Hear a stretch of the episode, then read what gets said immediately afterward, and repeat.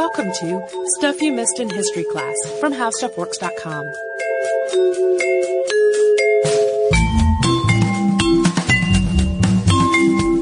Hello and welcome to the podcast. I'm Holly Fry. And I'm Tracy V. Wilson. Today's topic is one that has been on my list for a very long time, almost from the time that uh, Tracy and I came on to Stuff You Missed in History class. And many listeners have also requested it. It is uh, sort of equal parts quaint and horrifying, which is probably why people really love it so much and respond to this. Uh, and it also features a woman who is, uh, you know, a debutante heiress, but sort of anything but the standard debutante heiress you may conjure in your mind when you hear those words. And even though, uh, she was sort of forced into that role and she had some, you know, society bucking instincts about where a woman should be in, uh, in her place and how that was going to work. You know, she was still nonetheless an heiress and part of that structure that had made her, uh, that had given her that position and her name was Frances Glessner Lee. And she was a very meticulous woman. Uh, there are stories that you'll hear that she was so exacting that she actually would number the bottoms of vases and knickknacks, uh, and similarly label the shelves that they were supposed to go on with corresponding numbers so everything would always be in its exact space. That's just like a quick character insight for you because it, it would maybe be no surprise then that this woman who was surprising in many ways, was a major contributor to the world of forensic science and criminology, and we actually have a lot to thank her for. So, Frances Glessner Lee came from a very wealthy family. Her father was John Jacob Glessner, and he made his fortune in the farm implement industry. Her mother, Sarah Frances Macbeth Glessner, had met John Jacob when her family had taken him in as a boarder. And the Glessners were very active in civic affairs. Uh, both of Frances's parents wrote a great deal. John served on the boards of many civic organizations, including the Citizens Association of Chicago and the Chicago Orphan Asylum, and he was also a trustee of the Chicago Orchestra Association. Sarah was something of a Renaissance woman. Not only was she skilled as a seamstress, but she also studied piano, silversmithing, and beekeeping. She organized gatherings for women where they could hear lectures and readings about contemporary writing. And she was one of the founders of the Chicago Chamber Music Society and was a passionate advocate for the arts. Sarah and John's first child was George Macbeth Glessner, and he was born in 1871. And because George had chronic and serious hay fever, the family ended up building a second summer house in New Hampshire so he could get away from the um, the issues in Chicago in spring and summer that would cause this hay fever to uh, sort of be a problem for him. The couple had a second son in 1874, although the baby, John Francis, sadly died when he was eight months old. And then their daughter, Frances Glessner, was born on March 25th of 1878. Because of George's ongoing health issues, the children uh, were homeschooled instead of sent to school by a series of tutors. And that was also actually pretty common for well-to-do families at the time to school their children at home. Yeah, we've had a lot of podcast subjects who all learned at home. Frances grew up in Glessner House, which was designed by architect Henry Hobson Richardson and was built in 1887. This house, which is on Chicago's Prairie Avenue in the South Loop, is now a National Historic Landmark and Museum. Once the Glessners moved into Glessner House, they spent winters there and summers in their New Hampshire cabin, which was called the Rocks. And during one of those summers, while they were in New Hampshire, the family was joined joined by George's friend, another George, named George Burgess McGrath. And this name you want to just keep in the back of your head, uh, because he would become a pretty significant influence on Frances later in her life. As Frances, who went by Fanny among her family members, uh, started to approach adulthood, she became interested in pursuing a career in law or medicine, but her parents were really against this idea. There are some unsubstantiated reports that her father John actually believed that ladies should know nothing of the human body. Which sort of makes me giggle a little bit, but, you know, you have one, you're gonna fundamentally know a few things. but it's an interesting mindset and not all of that unusual for the early 1900s, I imagine. So instead of going to university, which she had wanted to do and which her brother George was doing, uh, Frances spent a little more than a year traveling through Europe with her aunt Helen Macbeth from 1896 to 1897. And after they returned to Chicago, uh, Frances made her formal society debut in November of 1897. Just a few months after being presented into society, Frances married lawyer Blewett Lee, who was distantly related to Robert E. Lee, and the new couple moved into a townhouse the Glessners had built for Fanny on Prairie Avenue near the Glessner house. Her brother George also had a townhouse built by their parents, and Frances was 19 when she married.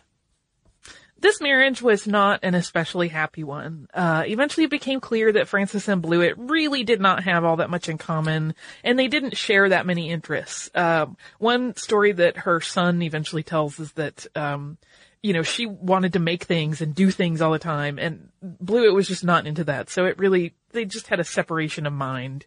Uh, the pair eventually divorced in 1914, but not before they had already had three children together. So their children were John Glessner Lee, who was born in 1898, Frances Lee, born in 1903, and Martha Lee, who was born in 1906. Uh, and before we go on and talk about sort of what her life becomes after divorce, let's take a quick word from our sponsor. So now back to Frances Glessner Lee after her divorce. So once uh, her marriage was over and she suddenly had a new life to begin, Frances returned to a hobby that she had actually learned as a child, which was making miniatures. And in 1913, while she was separated but not yet divorced from her husband, she completed her first solo miniature diorama. And this was a detailed recreation of the Chicago Symphony Orchestra, uh, which was one of the many arts organizations her mother was very passionate about. And this was complete with tiny pieces of sheet music and tiny instrument cases and little instrument stands. And it was all compiled as a gift for her mother. She also took advantage of her newfound independence to learn about a subject that she'd been introduced to by the family friend we mentioned earlier, George Burgess McGrath, and this was forensic science. McGrath had studied medicine at Harvard and then had gone on to become a medical examiner. And McGrath's work was immensely interesting to Frances. Uh, there's a story that while she was ill at one point, he would come and visit her every night and talk about his work uh, to keep her company, and she just became utterly engulfed in her passion for it.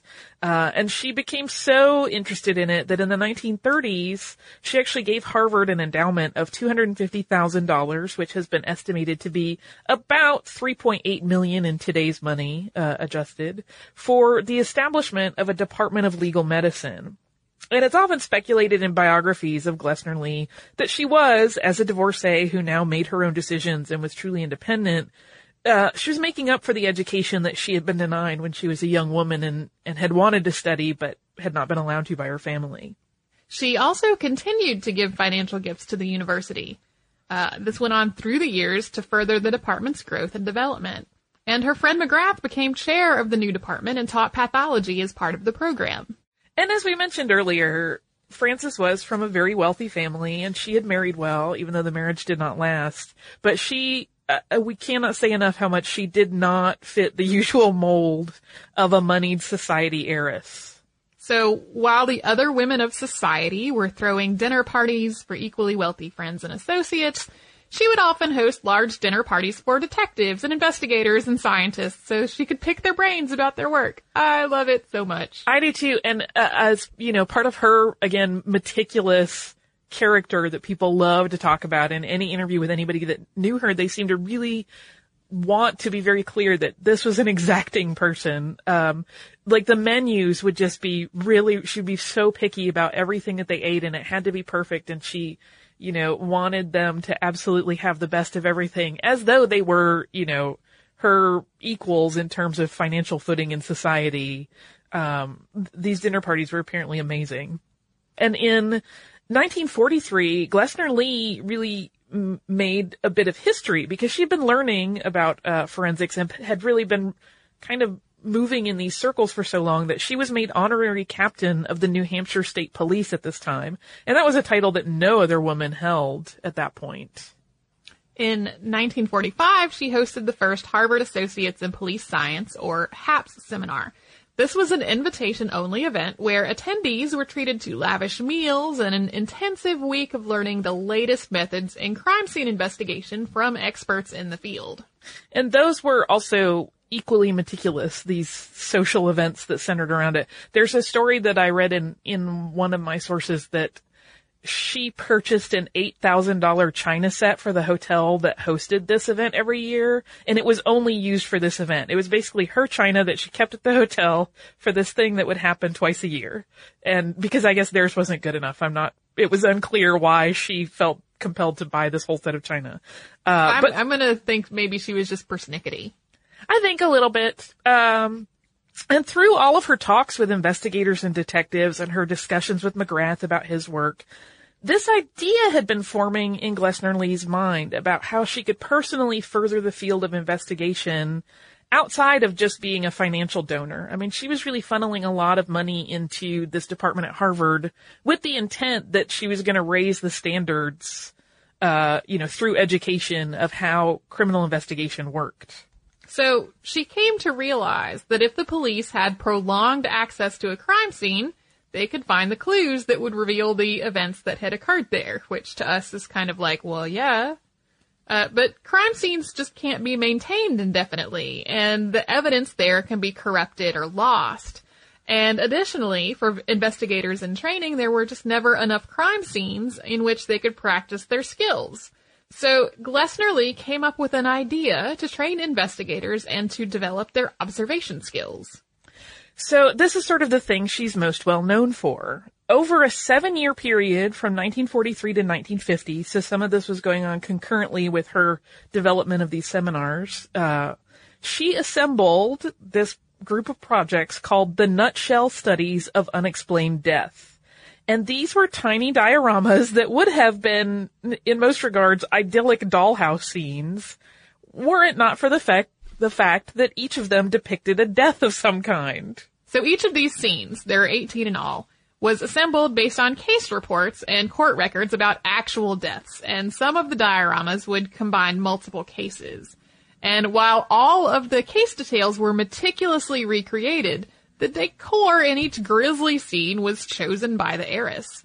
So these have been described by many with some degree of amusement because they're clearly like the impression that a wealthy woman who has only known a life of luxury has of how the middle and lower class live. They're often pretty garish.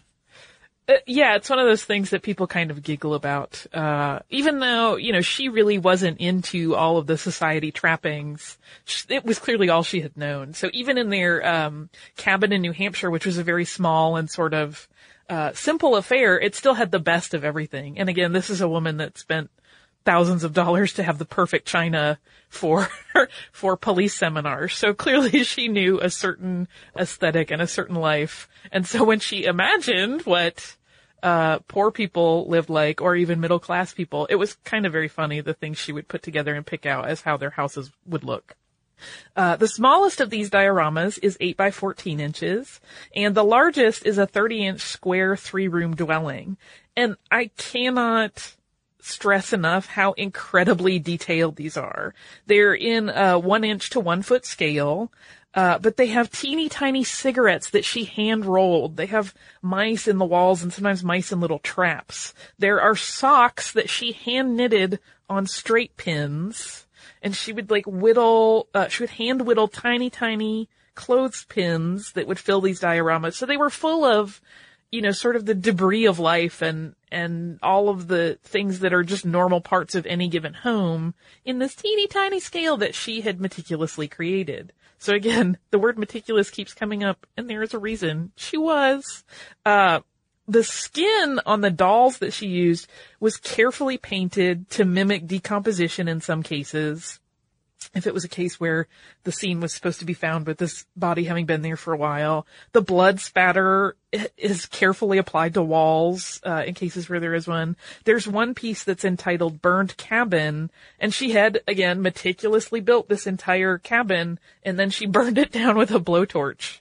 Um, and she was also using, uh, she didn't do all of this all by herself, although most of it was, but she would also use carpenters sometimes. She had a carpenter that she retained and really trusted, and he would work on some of the smaller woodworking elements of it. So in these dioramas, the shades and the drawers all work. The doors have these tiny functioning locks with itty bitty keys. In the scenes where there are children, there are miniature toys that are carefully recreated to mimic full-sized versions. And aside from their criminology impact, these dioramas are just incredible works of art all on their own. But the most important thing about these scenes, as much as I could personally go on and on about all of their little details that just completely capture my attention, uh, they provided really important learning models for investigators. So through an analysis of each of these tiny crime scenes, uh, a systematic approach to crime scene investigation was really developed. She basically introduced these to uh, investigators, police officers, and detectives, and they use them to develop the methods that are still being used today. Uh, these include like using search zones to analyze a crime scene and investigative patterns where they'll sometimes circle a scene from like the outside and spiral inward. Uh, to, so that they don't miss any details. And these are standard procedures now, and they came from these tiny little sort of dollhouse dioramas. Yeah, what's amazing to me isn't just that they're standard procedure now, but that before anybody put together a, a methodology like this, the whole field of crime scene investigation was kind of chaos. Like we talked about in our uh, Axeman of New Orleans episodes. Yeah. Like there, people didn't really have a standardized and methodical way of looking at a scene to try to find evidence. And so they didn't. And so even when they would consult with, uh, other, other investigators sometimes, they just weren't working off the same page because they didn't use the same approaches in all cases. And it just made things really tricky and needlessly complicated. Uh, so one of the things that she even did as part of her seminars that she was hosting is she was basically creating a network of investigative researchers. So men that had gone through, uh, eventually I presume women attended, but in the early days it was all men that had gone through these classes and these seminars would then be connected to one another after they graduated the seminar and they would consult with each other and she sort of developed this, you know, she catalyzed this network developing where detectives could talk to each other about things they had found at crime scenes and really, um, you know, kind of grow the field in a way that it never would have grown otherwise if somebody hadn't said, let's all get in a room together and talk about what we're doing. It's very cool. So all of these scenes, I mean, they all had a backstory of their own. They were put together based on actual case reports and actual information about crimes, but the goal, according to Glessner Lee, was not to solve the crime that had happened in the diorama. It was to practice observation. And the nutshells became part, as I said, of these HAPS seminars, and they've been used to train investigators at the gathering for years. So normally when she was first doing this, I don't know if the methodology of using them has changed, but like each student would be assigned two of the models and they would get approximately 90 minutes of study for each scene. And then later the student investigators would give a verbal report before the group and they would all have a discussion of their findings that would ensue. And one of this goals, one of the goals of this practice as I said, she was developing this network and this dialogue among different investigators of how they would approach things. But it was also to get students away from this concept of following a hunch uh, and instead to take in all of the evidence that they see on a crime scene with an open mind. Like instead of just looking for things that verify what they suspect has happened, she wanted them to learn to look at everything in a crime scene and not let any stray detail go because they didn't think it supported what actually happened. This is reminding me of like an episode of Bones. It should because a lot of that grew out of this. Uh, she is also allegedly, I didn't put it in here initially, but there are, have been rumors for years that she was actually the inspiration for Angela Lansbury's character on Murder She Wrote. Because she was an older woman at this point doing all of this excited crime scene investigation. Glessner Lee continued to advocate for medical training for legal agents and systemized investigation practices in law enforcement all the way until the end of her life. Yeah, prior to her uh, and her work with McGrath, coroners, for example, didn't need to have any medical training it was, you know, an appointment that they would get and then they would rely on, on the people below them to cover the medical bases. But she really wanted to make sure that there was a systematic way to, uh, make sure that trained medical personnel were involved in investigations and it wasn't just people guessing that did not know the workings of the human body. Frances died in New Hampshire at the Rocks at the, the small home that her family had had built there on January 27th of 1962. And four years later, the Department of Legal Medicine that she had endowed at Harvard was dissolved for lack of funding. The collection of nutshell studies became part of a public display at the Maryland Medical Examiner's office when the Department of Legal Medicine was closed. So not only are they available for public viewing, but they're also used as teaching tools for forensic investigation. Yeah, I think now uh, you have to actually request permission to go see them. I think there's one in the lobby. I read a few different reports and they fall at different times, like different years that they've been written. I think there's one or two still in the lobby that people can just walk in and see, and you can examine all of them if you just make an appointment to go up. I think they're on the third floor of the Maryland Medical Examiner's office. Uh, so in 1992, the nutshells actually underwent a restoration that cost about $50,000. Just a general sort of upkeep and refresh, although they still have the kooky decor. In 2012, a documentary about the nutshell studies was made entitled Of Dolls and Murder, and it examines the place of Glessner Lee's work in relation to the forensic world, as well as the role of women in society.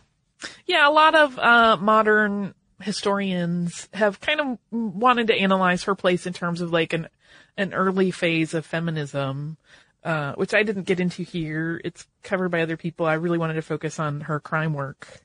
Uh, but one of the most interesting things about Glessner Lee's work is perhaps the fact that while she was a self-taught criminologist, uh, that was afforded access to this hobby just because she was an heiress with immense wealth, she became incredibly respected by the men that she worked with and the men that she helped to train.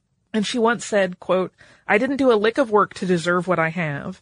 Therefore, I feel I have been left an obligation to do something that will benefit everybody.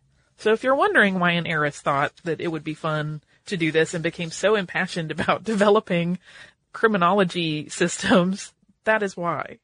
In her early years of studying and working for forensic science, she may have been seen as kind of this wealthy, eccentric lady, but that image has been completely eclipsed by the important influence of her work. Yeah, many men, uh, in looking at research for this, I saw many men that she had worked with through the years really describe her as one of the best criminologists they had ever met. Like she definitely knew what she was talking about. She wasn't just making cute dollhouse scenes to play with. Um, she was very focused and it was, it was not random at all. She really was super smart, super well educated, even if it was not in a formal setting. And she wrote an article in 1952 for the Journal of Criminal Law and Criminology. And I just wanted to read the last paragraph of it because it, it is really sort of beautiful and it's a, a good way to end discussion about her. It says, quote, Technical skill, scientific knowledge, and professional training, however, are not all there is to legal medicine. There is something else, something hard to define, which must accompany them quote, the application of medical knowledge and skill to the uses and purposes of the law, unquote, is not the whole story. It is far more than that. It is an unremitting quest for facts. It is a constant and continuous search for truth in the interests of science and justice, to expose the guilty, to clear the innocent. It is a dedication of its own peculiar wisdom and experience to the service of mankind. That sort of sums up her entire approach to it, which makes me love it. Yeah. And now I have listener mail. Hooray, listener mail. I have two pieces because they're both shortish. Uh, first is from our listener Alan, who writes to us often, uh, and he's sent us some really beautiful pictures lately while he's been traveling the world. Uh, and he says, hi, as you may know from the tiger picture I sent, I was in India and now I'm catching up on my podcast, so I'm behind. As a result, I just heard the one on Ambrose Bierce. With that in mind, I would like to tell you something of interest. I, as a retired psychologist, volunteer at the VA in the PTSD clinic. In listening to his life after the Civil War, it really sounded like he had PTSD. The behaviors you describe sound a lot like those of people suffering from PTSD, as did the experiences he had in the service, including the loss of his close friend. Uh, and Alan goes on to recommend the book, uh, Achilles in Vietnam by Jonathan Shay, MD, PhD, as a really good book on the subject if people are interested in it. That occurred to me as well, but as someone who is not clinically versed in PTSD, I'm, I'm always reluctant to make those jumps, even if it, it seems like it fits the mold. So it's just good to have somebody who is a pro, uh, kind of back up what I think probably many of us were thinking in listening to the Ambrose Bierce story. So my second note is from our listener Kate, and she wrote us on Facebook, and she says, I recently discovered your podcast and I'm really enjoying it. I just listened to the two Everest podcasts and was left wondering about the first woman to summit the mountain. Do you know anything about her or the history of women climbing? oh my gosh, do I love this topic. I love, love, love this topic. So I was really glad Kate asked about it. It's a little too modern really for us to cover on the show. Yeah, we have kind of a, we, we get some suggestions sometimes for things that are a little more modern than we usually talk about. And our, our cutoff is kind of the late 60s, early 70s. Yeah. And so, uh, but I will answer this as listener mail. It gives me a good opportunity to talk a little bit more about Everest and a woman who is really amazing. Uh, her name is Junko Tabei and she was the first woman to summit Everest. She is a native of Fukushima and she made her historic ascent in 1975. And she's really incredible in many ways. Her life story is fabulous because she fought very hard for women's equality in Japan she actually founded the Ladies Climbing Club of Japan in 1969, and she really broke cultural tradition uh, on her ascent because she left her three-year-old daughter at home with her husband, which is unheard of culturally at that point, to just go off and climb a mountain. And her husband is also a mountaineer, so presumably he really had some understanding of, you know, the drive that made her want to do this. Uh, her expedition was incredible because it consisted of a 15 woman team, which was a first. Uh, it was mocked at the time by a lot of male mountaineers. Uh, so the events surrounding her summit were already pretty extraordinary. And, uh, she has since become an advocate of sustainable mountaineering in the hopes that she can stop some of the destruction that's happening as more and more climbers take on Everest each year. Uh, and we'll link to a couple of really great articles about her in the show notes if you want to read more about her. Uh, I have immense respect for her. She's an amazing woman. She's still alive. Uh, she's just, she has the most beautiful smile. I, I love everything about her. I have a little bit of Everest rabies for someone that doesn't want to climb it, but, but, uh, I highly recommend reading up on her because she's really incredible. She only was the, she only got to be the only woman that had ever summited for like, uh, less than two weeks. I think 11 days later, some, another woman summited, but she, um, she continues her work in trying to, really maintain the mountain, and I love her sustainable mountaineering uh, work that she's been doing. So if you would like to write to us, you should do that. You can do it in a number of ways. You can write to us via email at historypodcast at discovery.com. You can check in with us on Facebook at facebook.com slash history historyclassstuff. We're on Twitter at Missed in History. Uh, we are also on missedinhistory.tumblr.com and we're on Pinterest, pinning like madwomen. Uh, if you'd like to learn a little bit more about what we talked about today, you can go to our uh, parent site, How Stuff Works, and type in crime scene investigation in the search bar, and you will get an article called How Crime Scene Investigation Works. One of the really cool things in that article is a series of diagrams about the uh, the investigation patterns that were developed as a consequence of the work with uh, Frances Glessner Lee, like the spiral that I talked about, and the sort of zoned investigation approach to crime scenes. Uh, and you can learn about that and almost anything you would like at our parent site, which is How Stuff Works. And you can also visit us on our own magical, exciting history site, which is missedinhistory.com. We hope you do both of those things. For more on this and thousands of other topics, visit howstuffworks.com.